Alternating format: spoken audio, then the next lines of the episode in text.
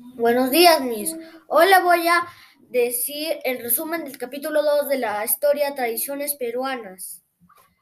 Al inicio, un soldado, después de, recibir dos azotes de parte del alcalde Diego de Esquivel, lo dijo que lo empezó a amenazar que las personas que vaya cuidando bien sus orejas, porque dijo que en un año se iba a vengar.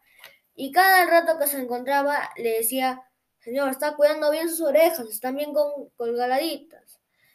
Y mientras le seguía molestando, el alcalde cada vez se ponía más nervioso y más y sentía más miedo durante las noches.